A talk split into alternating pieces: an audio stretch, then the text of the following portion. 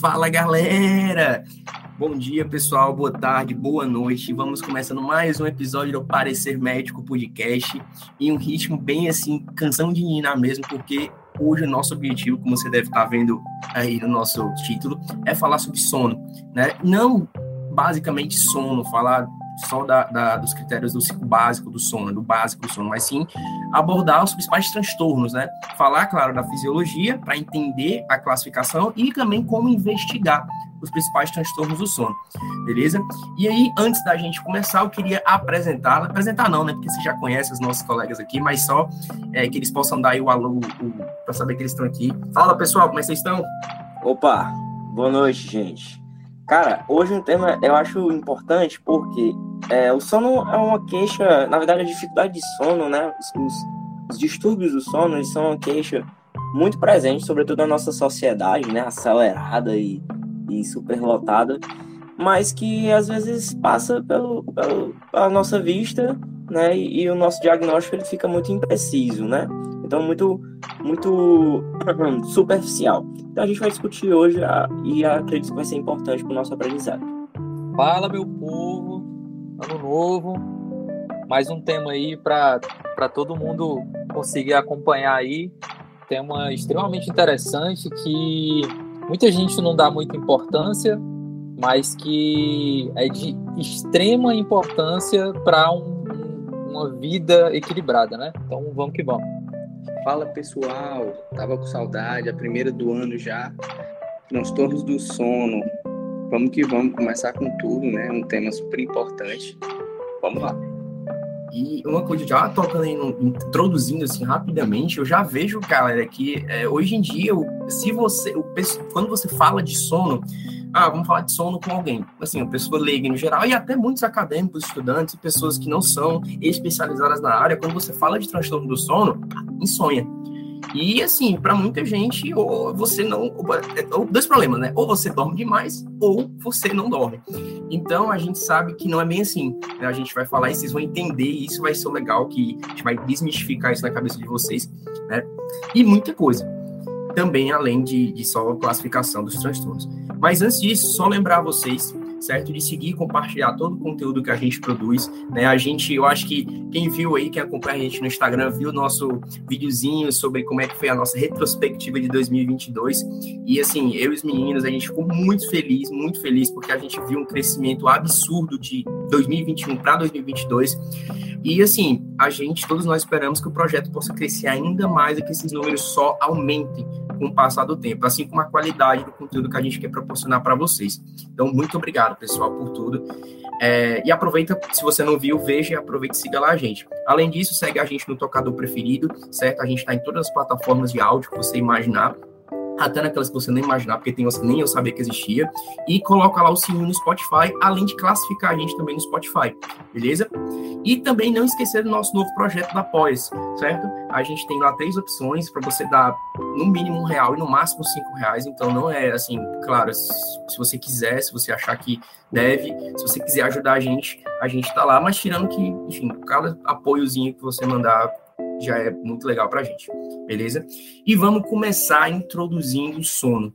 Né? É, e antes, eu acho que o primeiro fato que a gente tem que desmistificar é que o, o, o medicina, né? Não sei vocês, cara, mas no começo da faculdade eu via muita gente que se gabava, pô, porque, ai meu Deus, eu virei à noite estudando, ai meu Deus, cara, isso me dava um, um, uma coisa ruim, sabe? Porque assim, eu nunca precisei fazer isso na faculdade. E mesmo quando eu precisava, em teoria, quando eu não tinha estudado todo o conteúdo, cara, eu ia dormir. E era isso, entendeu? Eu tentava dar meu jeito ali, acordava, sei lá, meia horinha mais cedo, uma horinha mais cedo, mas eu não perdi minha noite de sono por causa de prova, por causa de trabalho, qualquer outra coisa.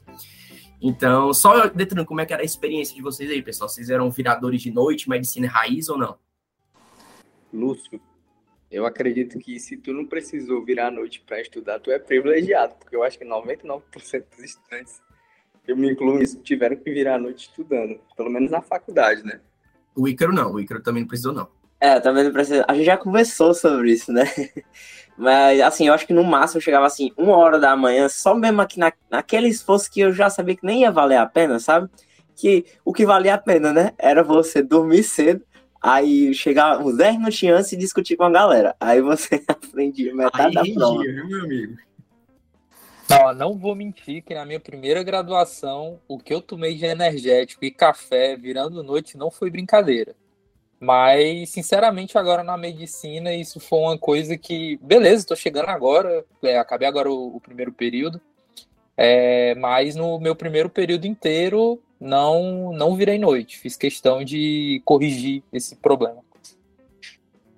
Cara, e pois é, isso a gente, isso aqui é também para tentar conscientizar que a gente sabe que o sono é muito importante e o sono ele tem muita relação com o aprendizado, certo? Ele tem muita relação com a fixação do conhecimento e eu tenho certeza, pronto, o PF falou que 99% aí da audiência já deve ter feito isso. Pe- Pergunto para ti, PF, tu já teve aquela sensação que tu virou uma noite estudando, tu, enfim, estudou cinco capítulos lá do do, do Muri. do Angelo Chaves de Anatomia e no outro dia tu não lembrava de porra nenhuma. Lembrar mesmo não, viu? se, se, top, se topasse, esquecia metade da prova. Então, assim, a gente sabe que é uma coisa muito importante. E aí tem outro lance polêmico, ainda nessa, nessa onda, né? Que é o famoso 5 AM Club, né? Que ficou muito. Essa galera da produtividade e tal. Enfim, essa galera. Os É. coaches, os coaches. Os coaches, o galera do milagre da manhã, né? Não que, pessoal, pelo amor de Deus, assim, a gente tá sendo irônico, mas claro que acordar cedo tem suas vantagens. O problema é, e o que eu vi acontecendo muito, gente que sacrificava o sono para tentar ser mais produtivo. Por exemplo, o cara chegava lá, acordava, sei lá, vai dormir uma hora da manhã e acorda cinco porque o coach ou o cara ou o blogueiro falou que tem que ser assim, entendeu? E assim, vocês vão ver ao longo do decorrer do episódio que cada indivíduo tem uma necessidade de sono básica, certo? E que se a gente não tiver isso, a gente vai ter vários prejuízos em várias áreas é, é, neurocognitivas mesmo. Então acaba que você tenta ser produtivo, mas você não é produtivo porra nenhuma, você só tá se lascando. Beleza? Então, já vi A ideia gente- do, do Pode 5 falar. AM Club, né? A ideia realmente, assim, eu acho que tá fincada na, em você dormir cedo para acordar cedo, né? É, Acho que, assim, quando você vê essas, essas coisas de coach e tudo mais, eles têm mudado um pouco essa, essa visão. Pelo menos aqueles que estão seguindo uma, uma linha mais aceitável, sabe?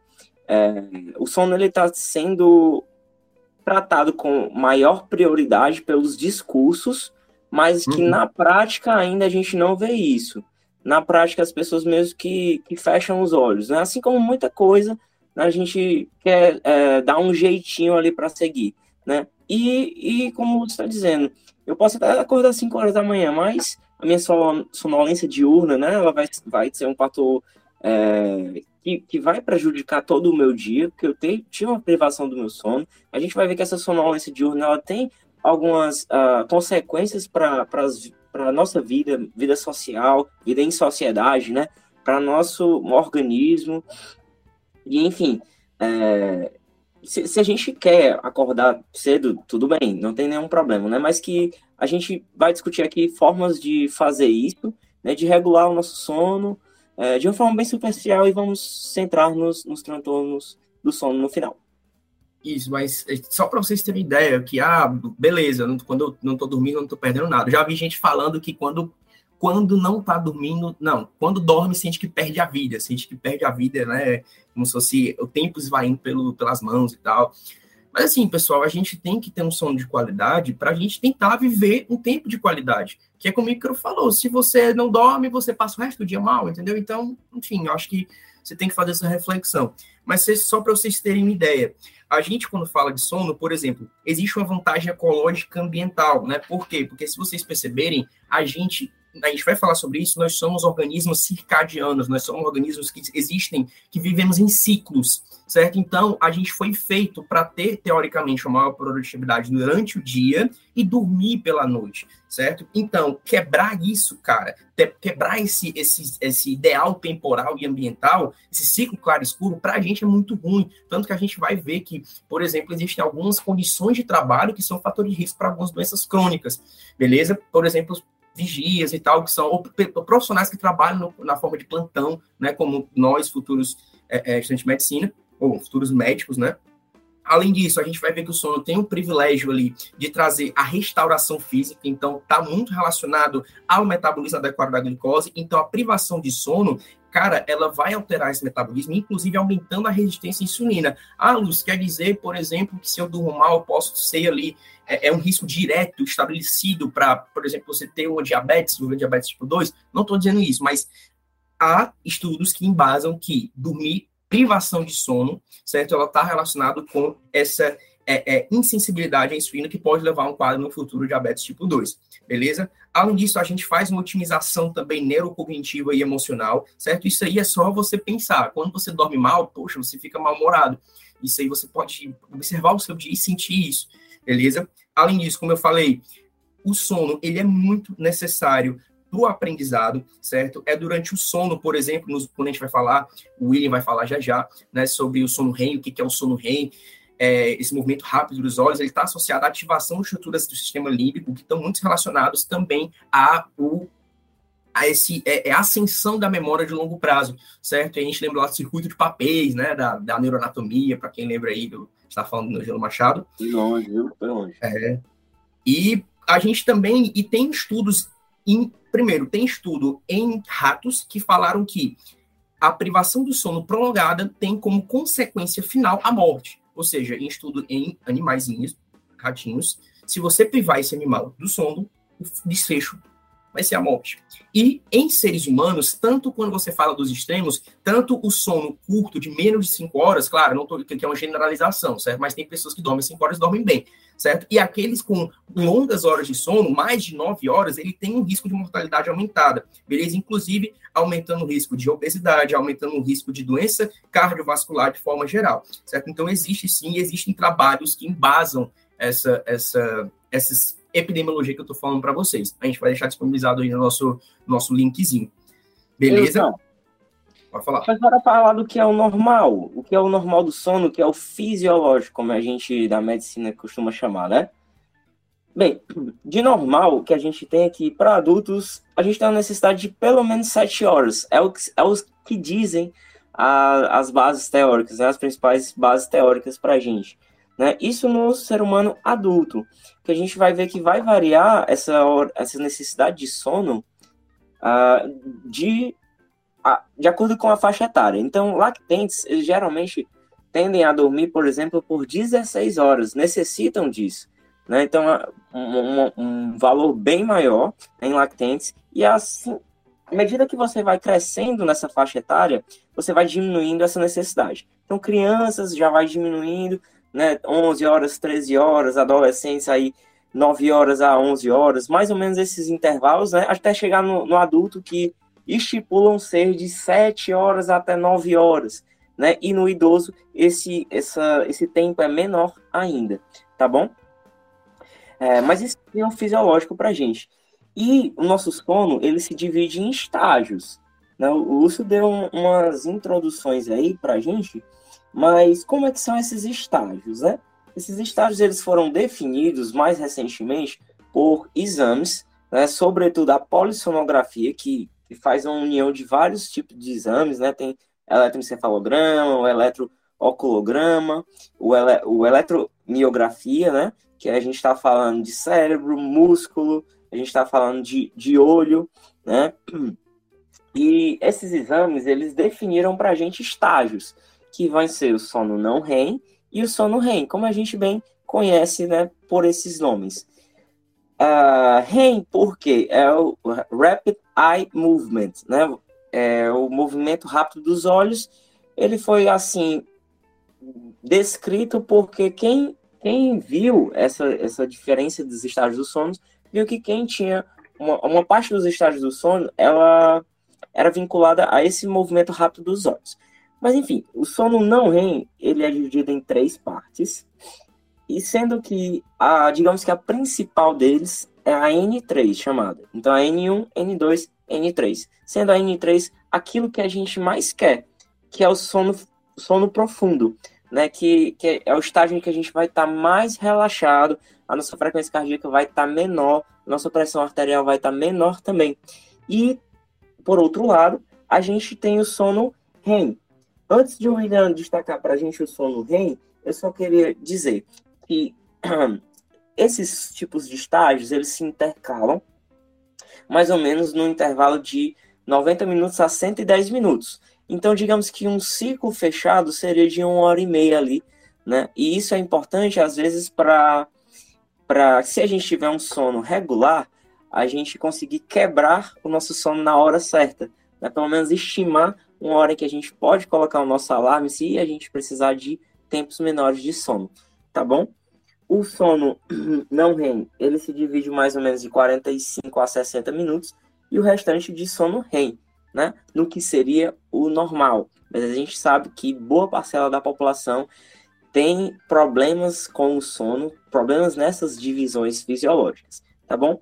E o que, é que seria o sono REM? Como é que se divide o sono REM? Como é que se classifica o sono REM, uh, grande William? É, só fazendo um adendo aí, cara, é que, assim, como, a termo de curiosidade, é, o sono não REM, ele, ele compreende em torno de 75% a 80% do, do tempo de sono, o sono rende 20 a 25% do tempo de sono. E um outro nome para essa fase N3 que tu chegou a comentar, que ela é relacionada ao sono profundo, é, é o que é conhecido também como sono de ondas lentas. É, que inclusive em diversos livros, é, como é, uma, é a fase principal do sono não REM, é, ele é, é, denominado como, como esse termo, sono de ondas lentas, certo? E uma curiosidade também é, essa questão que tu falou do, do sono é, ser de ciclos de 90 a 110 minutos, é, é por isso que a gente escuta tanto, ah, tem que dormir 7 horas e meia, tem que dormir 8 horas.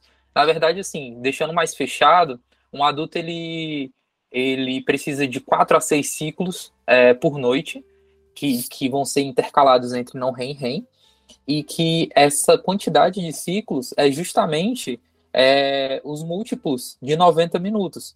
Então, no caso, seria depois da, das seis horas, que não é um, um, uma quantidade é, tão recomendada de sono, mas a partir de sete horas e meia é, é o que fecharia justamente é, o, a quantidade de ciclos ideal é, de sono, isso para um adulto.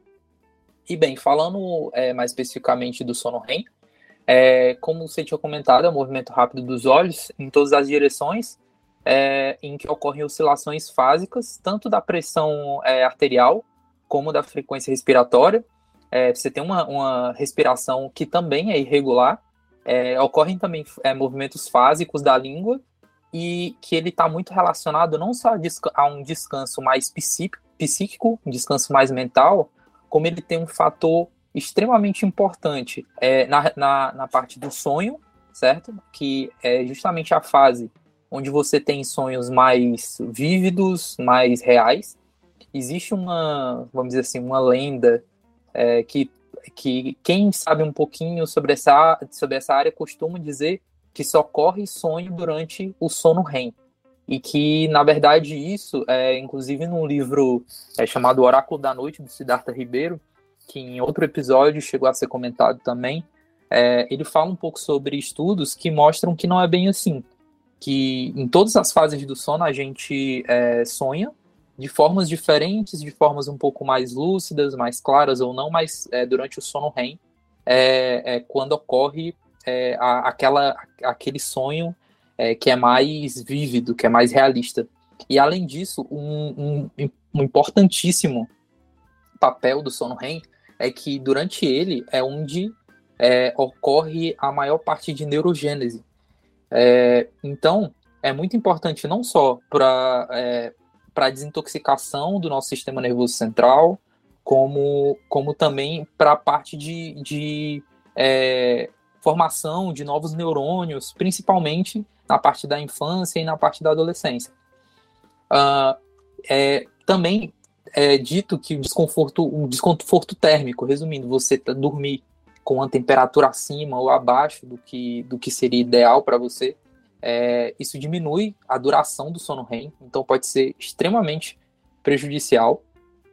E que esse sono REM, ele começa no início da noite, é, ocorrendo em, no, nos primeiros ciclos em cerca de minutos, são extremamente curtos, e no final da noite é, ocorrem é, é, períodos maiores em que você consegue se permanecer nesse sono REM. Aí, William, é, falou da predominância do sono REM, mais ou menos, digamos que da metade pro, pro final da noite, né? E, e, dentro de um ciclo, de um ciclo que a gente falou de 90 minutos, ele vai ser mais preponderante na segunda hora. Daí o que a gente pode pensar é que aqueles sonos que são interrompidos a, ao meio da noite, eles vão gerar uma privação do sono, sobretudo é, de maior quantidade desse sono REM. Né? E esse sono REM, que é o que reorganiza, né? A, o William falou da neurogênese, é, mas ele reorganiza o, o nosso cérebro e, e, a gente pode até pensar que é um paradoxo, né? No, no sono REM a gente tem maior atividade neuronal, a gente tem movimento rápido dos olhos, como é que eu descanso, né? Descanso a partir dessa reorganização. É como se a gente chegar ao final do dia e precisa colocar tudo no lugar, né? Até a memória também, como o Lúcio falou no início, né? A consolidação da memória e tudo mais. Então, quando a gente tem aqueles sons interrompidos, quando a gente não tem uma qualidade, um, um ambiente favorável ao sono, a gente vai ter maior predisposição à privação do sono e esse sono REM vai ser um dos mais afetados. E como tu tinha comentado, Ícaro, é, é uma coisa muito interessante do, do sono REM, é justamente isso que você falou, que por mais que seja a fase do sono que você tem a maior atividade cortical, é, o, inclusive, é, coincidentemente, há semanas atrás eu tive que fazer um exame de polissonografia e aí eu pude entender um pouco melhor como funcionava cada fase, a medição dela pelo eletroencefalograma.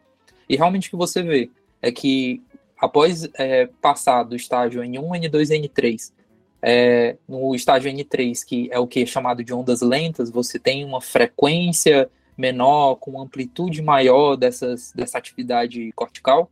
A partir do momento que você entra no sono REM, é, o eletroencefalograma ele mostra muito caracteristicamente em que a atividade cortical fica extremamente é, é desenvolvida, com uma frequência extremamente alta, e que o que é interessante, que inclusive é, um cientista é, chamado Michael Jouvet, em 1959, ele, para poder fazer essa, essa relação, de conseguir entender como é que funcionava isso, ele conseguiu descobrir que um pequeno conjunto de neurônios, eles conseguiam, é, durante o sono REM, liberam neurotransmissores que, que inibem os é, neurônios é, relacionados às atividades motoras.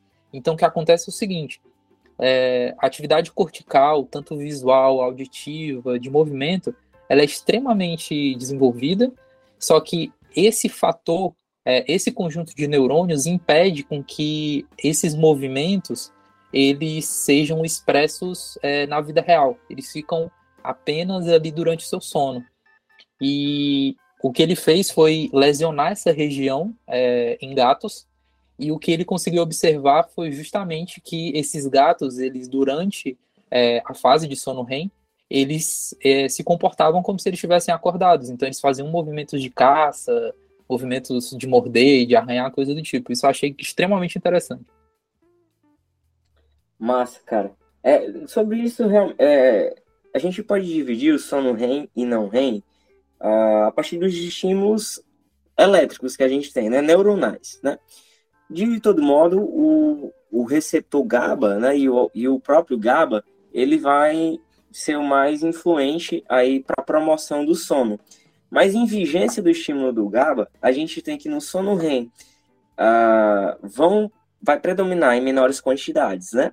Os impulsos colinérgicos e no não REM, os impulsos monoaminérgicos. Os monoaminérgicos, né, das monoaminas, seja norepinefrina, dopamina, que está relacionado com a motivação da ação, né?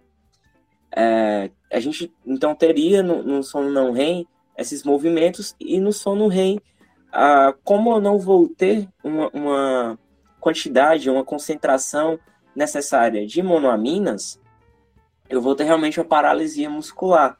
Isso é uma das formas até que os nossos reloginhos, os smartwatches, eles identificam as fases do sono para a gente, né? Existem outras formas, a gente falou aqui, né, de, William falou da variação de frequência respiratória, mas também da PA e da frequência cardíaca.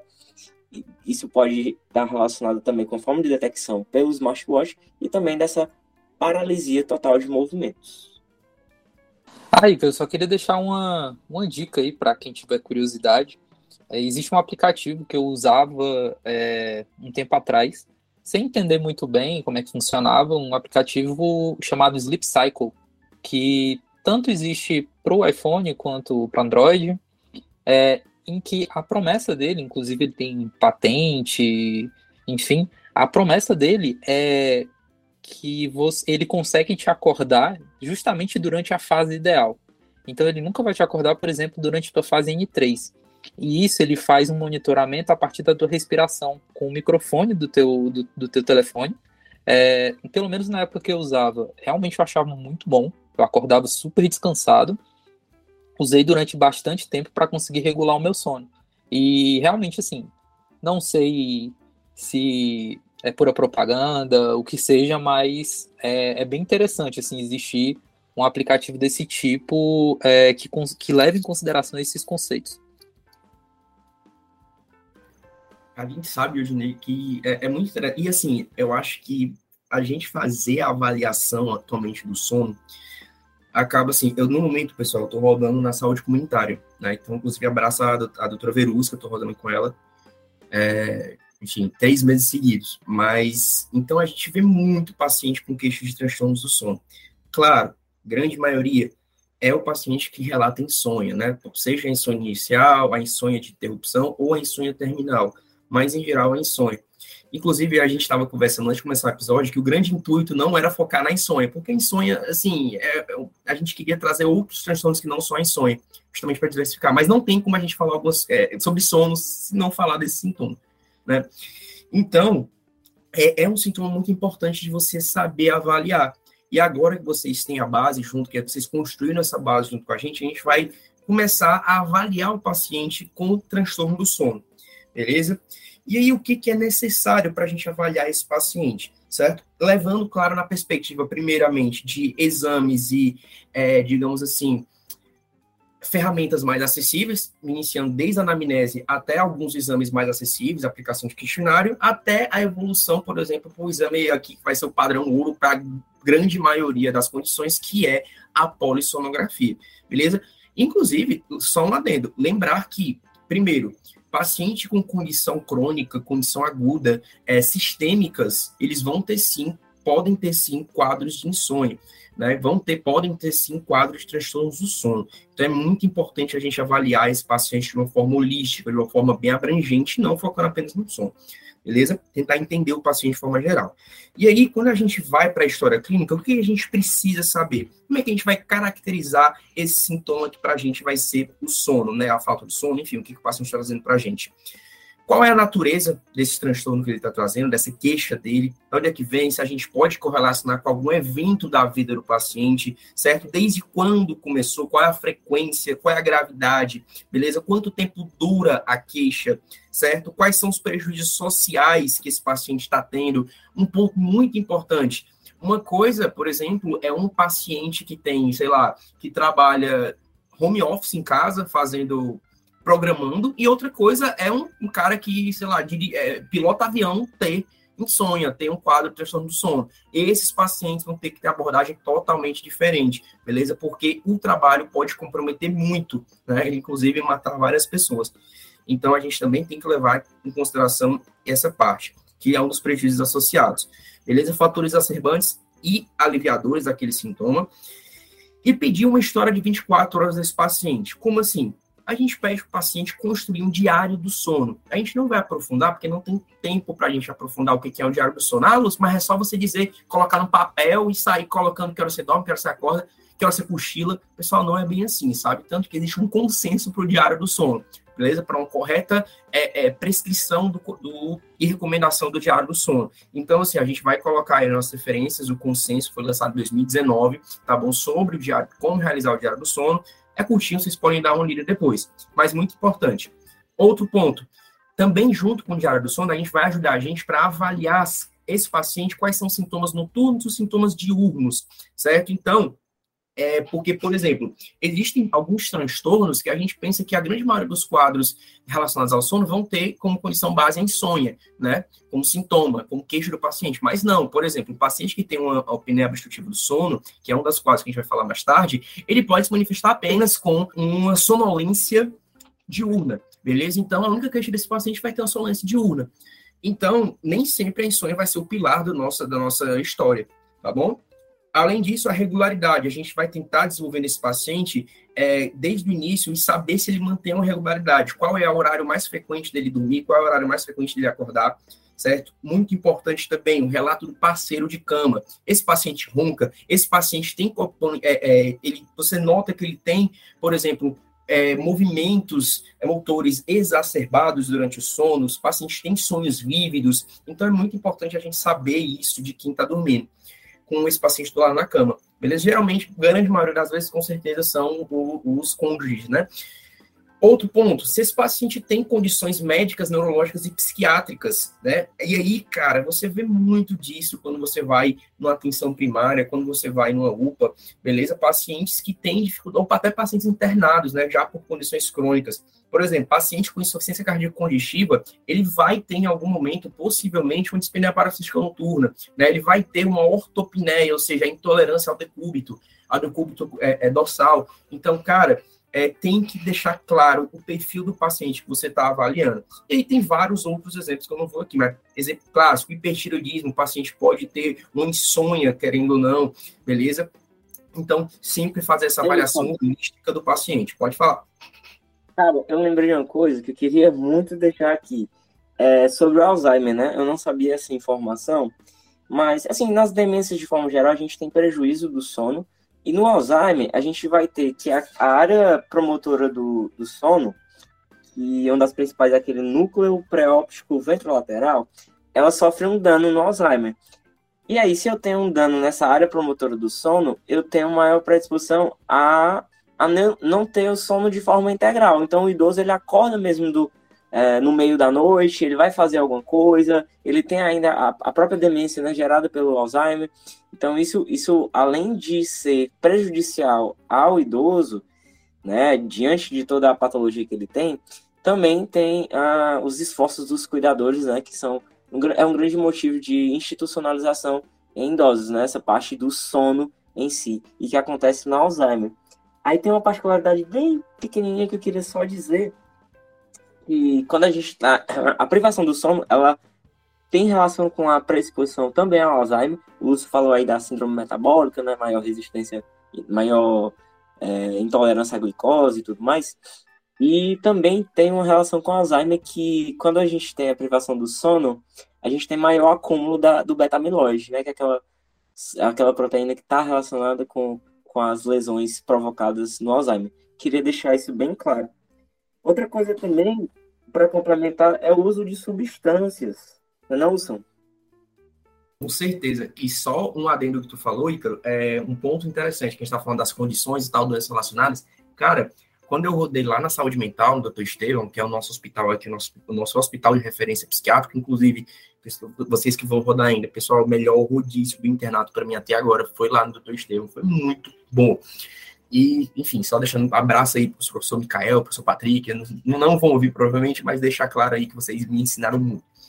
É, mas, enfim, pacientes que já têm doença psiquiátrica de base, cara, eles têm uma tendência muito maior a ter transtornos do sono seja a colateral ao uso da medicação, e aí entra o ponto que o Igor falou, o uso de substâncias, né? E a gente sabe que hoje em dia tem muitas substâncias que são proscritas quando a gente fala do quadro de insônia crônica, por exemplo, né? Por exemplo, os benzodiazepínicos, o famoso frontal, né? Ah, o, diazepam, né? Aquele cara que, enfim, vamos derrubar esse paciente aí.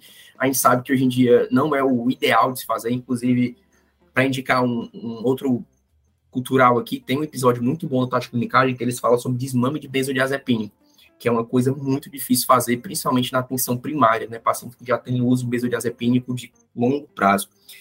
Mas, voltando, basicamente, galera, um dos parâmetros, sabe quando a gente está lá evoluindo o paciente, você interno, e tem lá, ah, PA, né, os sinais vitais, lá na, na, na psiquiatria, o sono é um sinal vital entendeu? Então é muito importante a gente controlar o sono desse paciente, a gente controlar e ter noção de como é que está evoluindo esse paciente.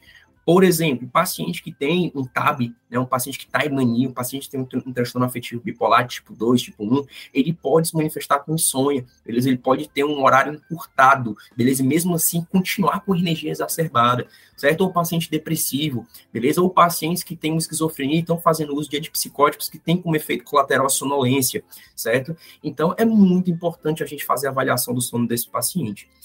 E, Lúcio, é, eu é, eu, também, eu também acho é, interessante ressaltar é, a relação de a, a, relação cíclica que existe do sono com diversas doenças, em que o sono é um, um fator de risco para o desenvolvimento da doença e a existência da doença é um fator de risco também para é, como que tem como sintoma insônia. Então, por exemplo, é, a, a depressão ela tem como fator de risco é, é um caminho de conduta, né? Exatamente, exatamente. É, o, do, da mesma forma, o Parkinson e a, a Alzheimer, é, normalmente os pacientes têm é, insônia, ao mesmo tempo que é, a privação de sono é um fator de risco para o desenvolvimento dessas doenças.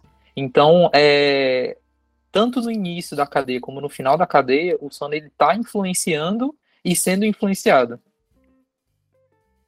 Beleza. Então, é, para a gente terminar essa parte da avaliação, só lembrar do exame físico, né? O paciente, ele tem que ter um exame físico é, bem avaliado justamente por causa da possibilidade de ter comorbidades, tá?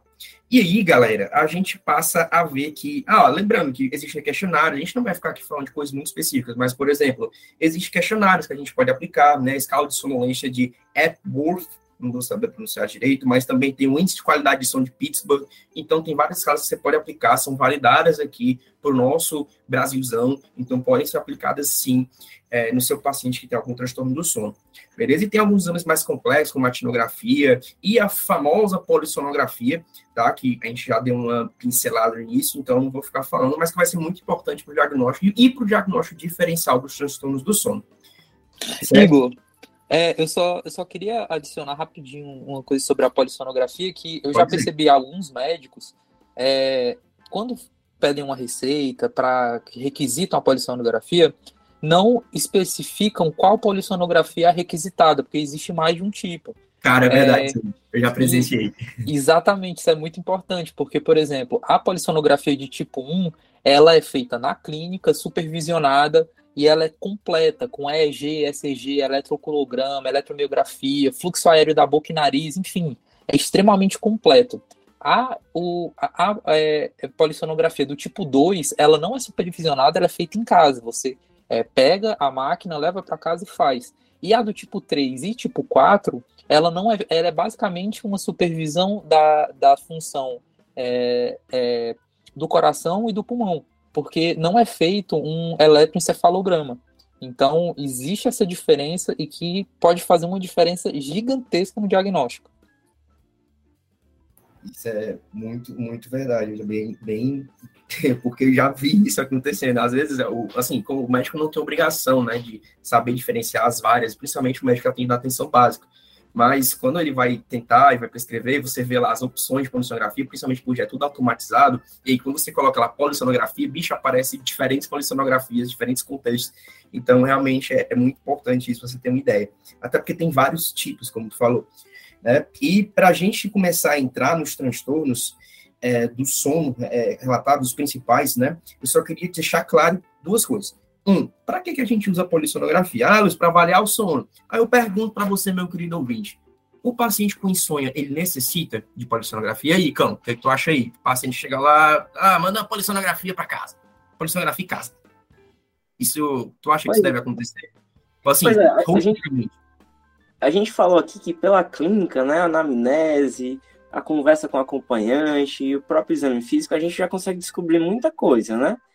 Quando a gente fala de insônia, a polissonografia, ela não vai ser, ela vai dizer, ela vai confirmar para a gente aquilo que a gente suspeita já.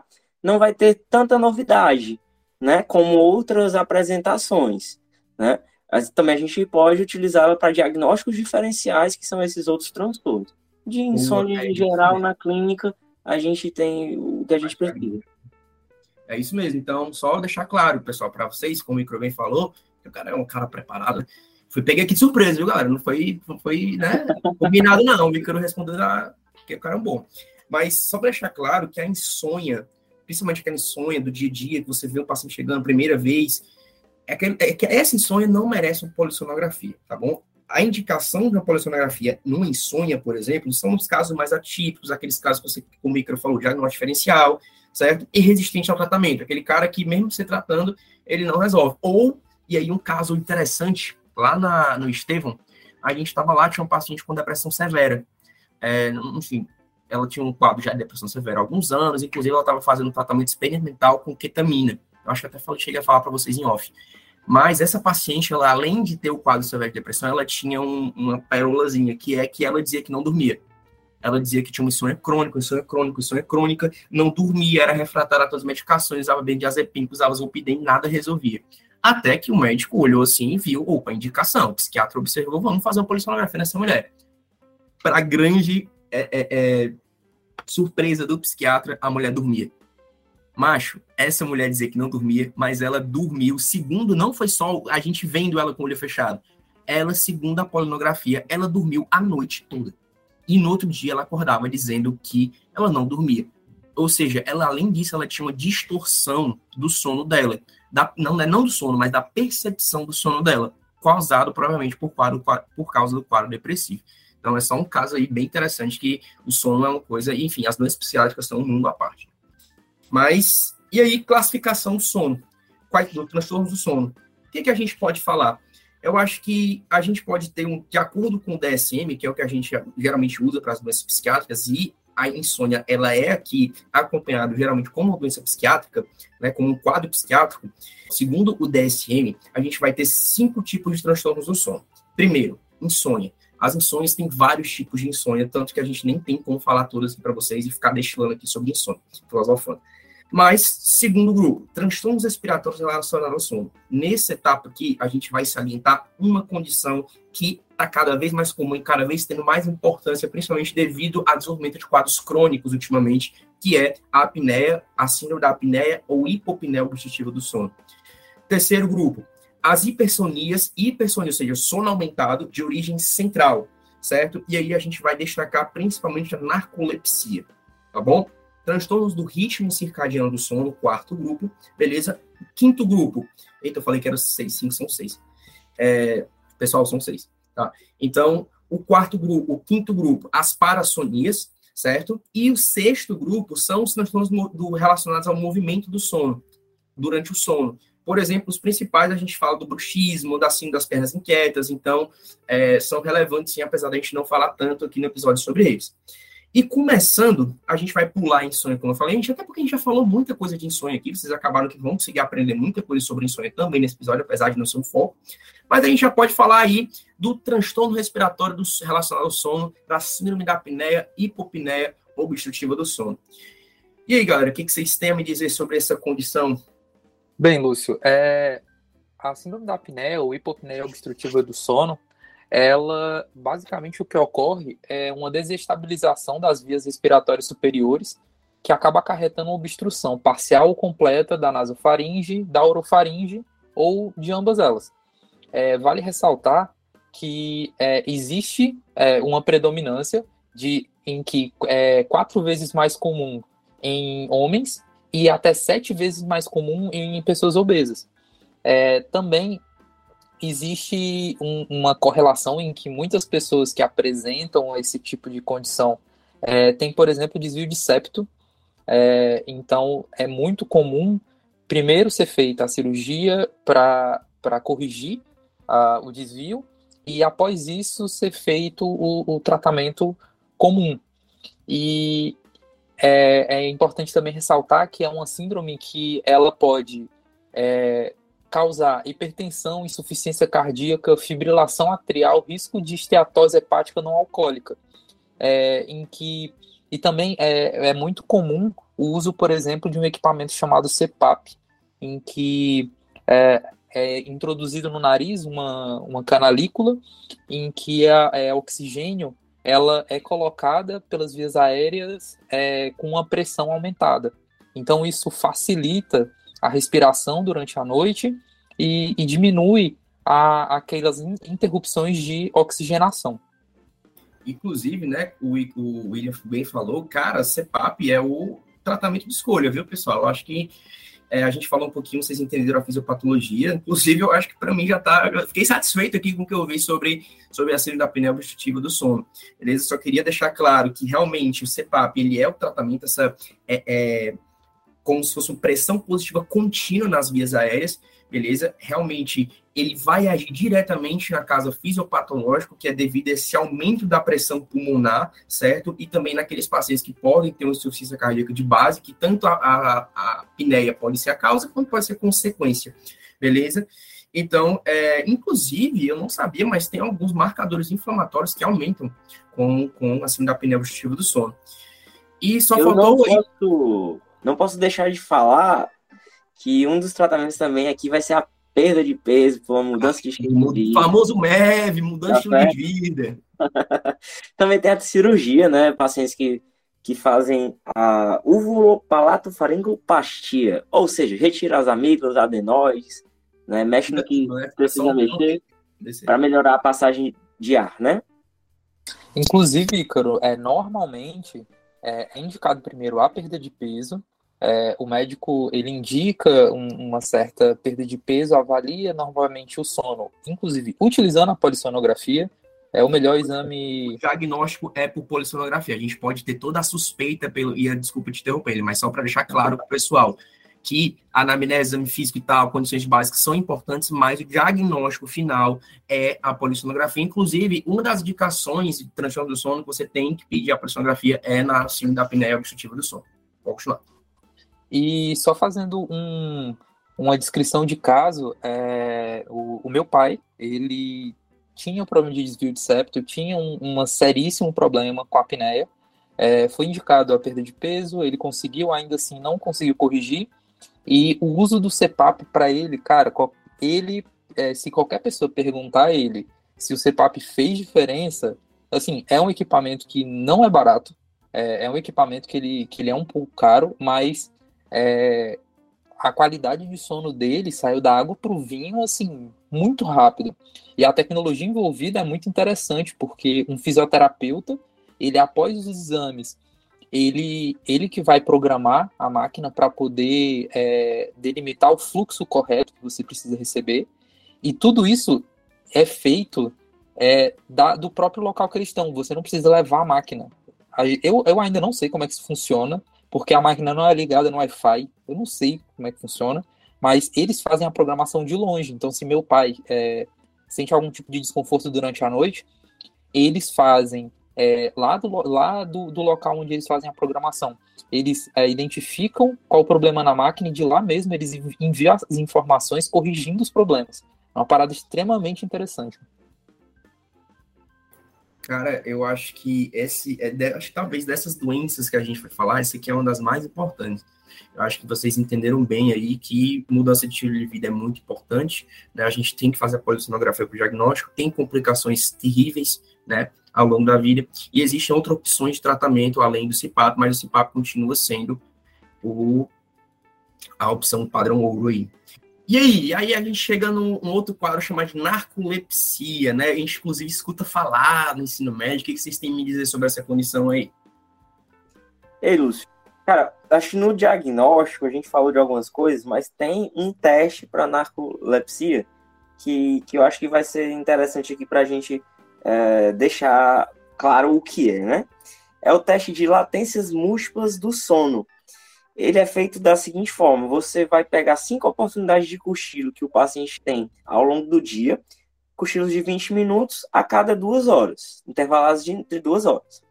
E aí você vai ver o período em que o paciente inicia o sono. Então, se esse período, chamado latência, for menor que 8 minutos, a gente já tem aí um, um digamos que um diagnóstico para sonolência diurna excessiva. Isso é ao longo do dia, tá? Então, se o paciente, poxa, você vai dormir agora, a gente vai estipular, né? Não, vamos cochilar agora. Se em menos de 8 minutos ele começar a cochilar, aí já tem essa, esse diagnóstico voltado para a sonolência diurna excessiva, que é um geralzão, né? E aí, se eu avaliar esse paciente durante os cochilos e eu tiver ocorrência de sono REM em dois ou mais cochilos, eu tenho o diagnóstico de narcolepsia. Então, o que é essa narcolepsia? Narcolepsia? É uma dificuldade de se manter em vigília, se manter acordado. Então, você vai ter uma sonolência, de, é, uma sonolência diurna excessiva mesmo, além de uma não regulação do sono REM, você vai ter a apresentação de sono REM no cochilo e sono noturno perturbado. Diagnóstico é, pode ser clínico, que é essa dificuldade associada à cataplexia, que é o, o paciente que ele tem algum algum envolvimento emocional, começa a rir, ou então começa a, a, fazer alguma atividade mais exacerbada, e aí ele perde o movimento de, de algum membro, ou então cai, mesmo em casos graves, cai no chão, né? Mas ainda estando consciente, é, ou perde a expressão da face, enfim, essa cataplexia está dentro do diagnóstico da narcolepsia. Como é que é o tratamento aí, é, meninos? E só um, um adendo, Ícaro, é, existem tipos diferentes de narcolepsia, em que é, basicamente a gente pode categorizar em dois, em que, é, primeiro de tudo, vale ressaltar que até hoje ainda não foi totalmente elucidada a fisiopatologia da narcolepsia, é, o que gera a narcolepsia, mas existem indícios de que é uma doença de, que, que tem uma origem autoimune, é, isso não está fechado ainda, mas existem indícios.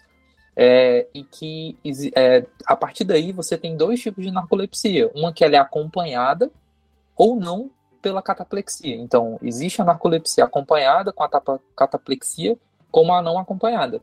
E aí existem é, uma série de medicamentos que normalmente são indicados para esse tipo de condição, em que você tem a modafinila, armodafinila, sonrianfetol, pitolizan e oxibato de sódio. Ou e... seja, coisas que a gente nunca vai ver provavelmente na vida, né? É, na, na verdade são medicações estimulantes, né? As anfetaminas da vida, mas que tem efeitos colaterais, muitos efeitos colaterais, né? E a modafinila, pelo que eu tava vendo, era uma medicação de escolha. Só, só falar, o, William falou aí da, da uma possível etiologia, a, a narcolepsia a narcolepsia também está relacionada à diminuição dos neurônios produtores de uma coisa chamada orexina. Essas orexinas, elas participam da estimulação da, do sistema ativador ascendente, que é a parte que está relacionada à vigília, né? Aí tem essa relação da doença. Mas, e também tem, é, além desses medicamentos aí, William, tem os inibidores da recaptação de serotonina e ou noradrenalina, que eles vão estar relacionados com a diminuição do sono REM. Lembra que eu falei que no sono REM a gente tem maior impulso colinérgico e menor monoaminérgico? Então as monaminas elas vão inibir o sono REM. E esse sono REM ele está desregulado na narcolepsia. Com esses medicamentos a gente pode meio que fazer um equilíbrio. Boa, boa, boa, boa, boa. Então, o que a gente aprendeu rapidinho aqui, basicamente a narcolepsia, ela não sabe a causa, mas ela pode estar relacionado com um transtorno autoimune, né? Contendo também diminuição da, da orexina, como o Ícaro falou, beleza? A gente tem alguns sintomas, a gente tem alguns tipos, tipo 1, tipo 2, relacionado ou não com a cataplexia, confirmar por polissonografia e teste de latência múltipla do sono. Tratamento, a gente vai dar basicamente estimulantes a esse paciente, dentre eles de escolha a modafinila, beleza? E só um adendo aqui, claro, como a gente, o Ícaro falou, alguns anfetaminas e tal, a gente tem que ter muito cuidado para não gerar uma dependência nesse paciente, tá? Então, é, esse, acho que sobre narcolepsia a gente fechou esse resumão básico e interessante para vocês. Aqui, Lúcia. Só Lúcia? queria deixar um abraço aí ao meu amigo narcoléptico preferido. Eu, eu estudei com é, um grandíssimo amigo, um grandíssimo parceiro que tem narcolepsia, o Pietro. Só queria deixar um abraço aí para ele. Cara, eu queria muito conhecer o Pietro para saber como é que é a sensação. Sério mesmo. Mas, enfim. Então, é, Galera, a gente passa então para as parassonias, né? A gente tem dois transtornos principais, que aí eu acho que são um dos mais estigmatizados, que a gente fala, ouve escutar muito, escuta, ouve escutar muita besteira também, que é a paralisia do sono, que é o transtorno despertado do sono REM, e a, o transtorno despertado do sono não REM, que é o sonambulismo. E aí, o que a gente pode falar sobre essas duas condições? É bem, falando rapidamente, né, sobre é, a paralisia do sono, que eu acho que é, quase todo mundo já tem uma experiência, na verdade, estatisticamente, uma a cada duas pessoas é, já tem já, já teve ou irá ter uma experiência durante a vida, pelo menos, é muito mais comum é, em crianças e adolescentes, é, muito, muito é, relacionada com, com processos traumáticos ou então emoções mais é, proeminentes, como medo, por exemplo, em que basicamente o que ocorre é a retomada da consciência durante o período de atonia muscular característica do sono REM. Basicamente, a sua musculatura durante o sono REM, como a gente já tinha comentado, ela está é, totalmente inativada é, e que você não consegue controlar, é, é você não consegue gerar esse estímulo para poder é, gerar um movimento. Então, o que acontece é a sua retomada de consciência durante esse processo que é muito característico do, do sono REM. Então, basicamente, você abre os olhos, é, você se sente acordado e, no entanto, você não consegue se mexer. Então, vem aquela sensação de pavor. Deve ser loucura, né? Tem, tem, até a associação com alucinações, né? E outras coisas. É, o Sanzinho, que. Gente, um abraço também pro Sanzinho, que não tá aqui hoje, tá doente. Ah, mas um abraço. E ele, e ele teve episódio de paralisia noturna, falou em outro episódio aqui, se não me engano, para vocês. Isso. É, galera, e só falando um pouquinho sobre a insônia, eu acho que sobre a insônia não, pô, sobre a, o sonambulismo, né, a gente falou um pouquinho sobre a paralisia do sono, e outra face da moeda é a alteração despertar do sono não REM, sonambulismo, que é muito comum, mas gera uma preocupação grande. Meu irmão, ele tinha, né, um dos transtornos relacionados ao sono não REM, tinha dois, ele tinha tanto sonambulismo quanto terror noturno. Né? Eu acho que vale a gente deixar claro para os pais, né, se você é pai que está escutando agora, que assim, é, é, é um quadro muito assustador, muitas vezes, né? A gente se preocupa, e claro que existem riscos, principalmente quando o indivíduo está naquele momento que ele não consegue ter um despertar, um despertar completo, né? Mas, em geral, você não tem, por incrível que pareça, uma perda da qualidade do sono, certo? Você não tem, não é fator de risco para nenhuma condição é, é, mais grave no futuro, mas muitas pessoas têm, inclusive é mais comum nos pré-escolares. Depois da primeira década de vida, depois dos 10 anos, foi justamente isso que aconteceu com meu irmão, ele começou a ficar é, mais tranquilo, começou a ter menos episódios de terror noturno, tá? É, e assim, tem uma predisposição genética, não se sabe muito bem ainda como é que isso ocorre, por quê, qual é a tendência, mas existe, tá bom? E para a gente fechar é muito importante a história, como a gente falou, tem algumas situações é, que pode ser exigido, né, um exame mais rebuscado, mas em geral a história você consegue identificar e também muito relacionada à epidemiologia. E quando a gente fala de tratamento, para a gente tratar essa condição, a gente vai dar algum indutor do sono e alguns que podem diminuir essa, essa mobilidade ali no sono não REM, até diminuir um pouquinho do sono não REM, para dificultar o aparecimento dos terrores noturnos. É, o algumas literaturas indicam o uso de clonazepam, é um benzodiazepínico que e agora um ponto muito importante, como o nosso querido William falou, pode existir um componente psicoemocional. Então, é, talvez esse paciente possa é, se beneficiar de uma terapia cognitivo-comportamental, de um acompanhamento psicopedagogo, né? Então, é, vale a pena toda essa abordagem, principalmente que a gente está falando de crianças, né? E aí, assim, uma coisa que não custa nada, né? Proteger o ambiente, já que você vai ter uma criança que vai estar agindo de forma inconsciente, né? Cara, é, eu acho que uma vez, um caos aqui, o meu irmão ia pular na janela do apartamento novo de oito andares. Só pra vocês terem ideia. A gente acordou ele gritando, ele tava. Ele tá, eu juro, pô, ele tava de cavalinho na janela. Entendeu? Só pra vocês terem essa, é, mas foi um negócio doido, meu amigo. Caraca, mas, é, é cômico, mas é, pode dizer trágico, né? Não, é, não, assim, a gente ri hoje em dia, mas tu é doido, minha mãe, e como é que faz, entendeu? Minha mãe que se coloca grade e tal, enfim, loucura. E aí a gente tem outro tipo de transtorno, que são os transtornos relacionados ao ciclo circadiano. E aí, William, quais são, o que, que a gente pode ter para esclarecer o pessoal? Cara, falando, falando rapidinho é, é sobre esse tipo de transtorno, é, a gente tem três tipos é, mais comuns, em que a gente fala do jet lag, que muita gente é, já ouviu falar, que é quando, principalmente quando você é, faz viagens rápidas, com mais de dois fusos é, horários né, de diferença. Então, e inclusive, isso eu também não sabia, é, as viagens para o leste são que, que ocorre um avanço do ciclo do sono, elas causam sintomas mais graves do que as viagens para o oeste. É... Esse cara sabe muito, mano. Tudo que pariu.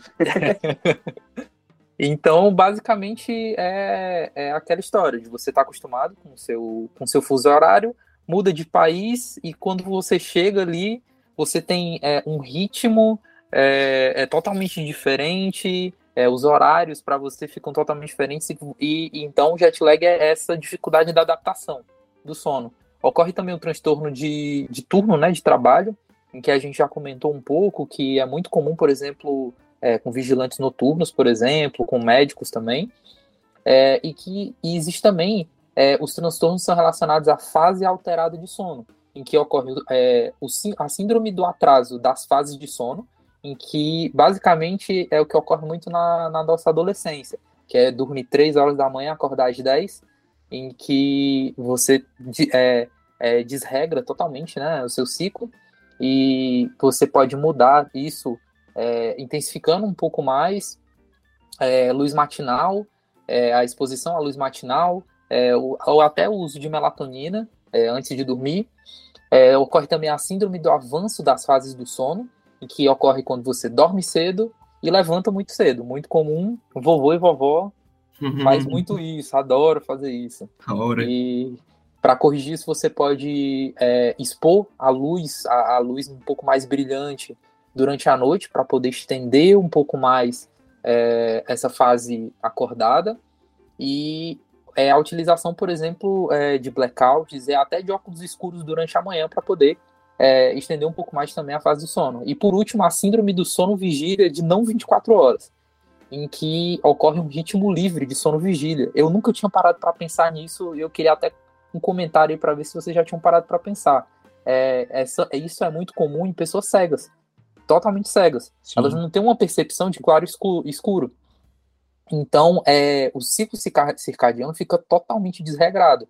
Então, é, dependendo do, da gravidade dessa síndrome, é, pode ser usado, pode ser feita a utilização de um remédio chamado Tazimelteon, em que ele aumenta a duração do sono noturno e diminui a duração do sono diurno. É, e realmente eu nunca tinha parado para pensar nisso. Ocorre essa, essa desregragem é, do ciclo circadiano, principalmente de pessoas com problemas visuais. Cara, uma coisa que, que eu me surpreendi quando eu estava estudando é a quantidade de medicamento que tem para transtornos do sono, bicho. Tem muita coisa, muita coisa diferente que eu nunca tinha visto na minha vida. É, mas muito bom. E aí a gente finaliza, pessoal, falando basicamente do transtorno do movimento relacionado ao sono. Que a gente vai falar, existem outros, das pernas inquietas e tal, muito relacionado com algumas outras condições crônicas.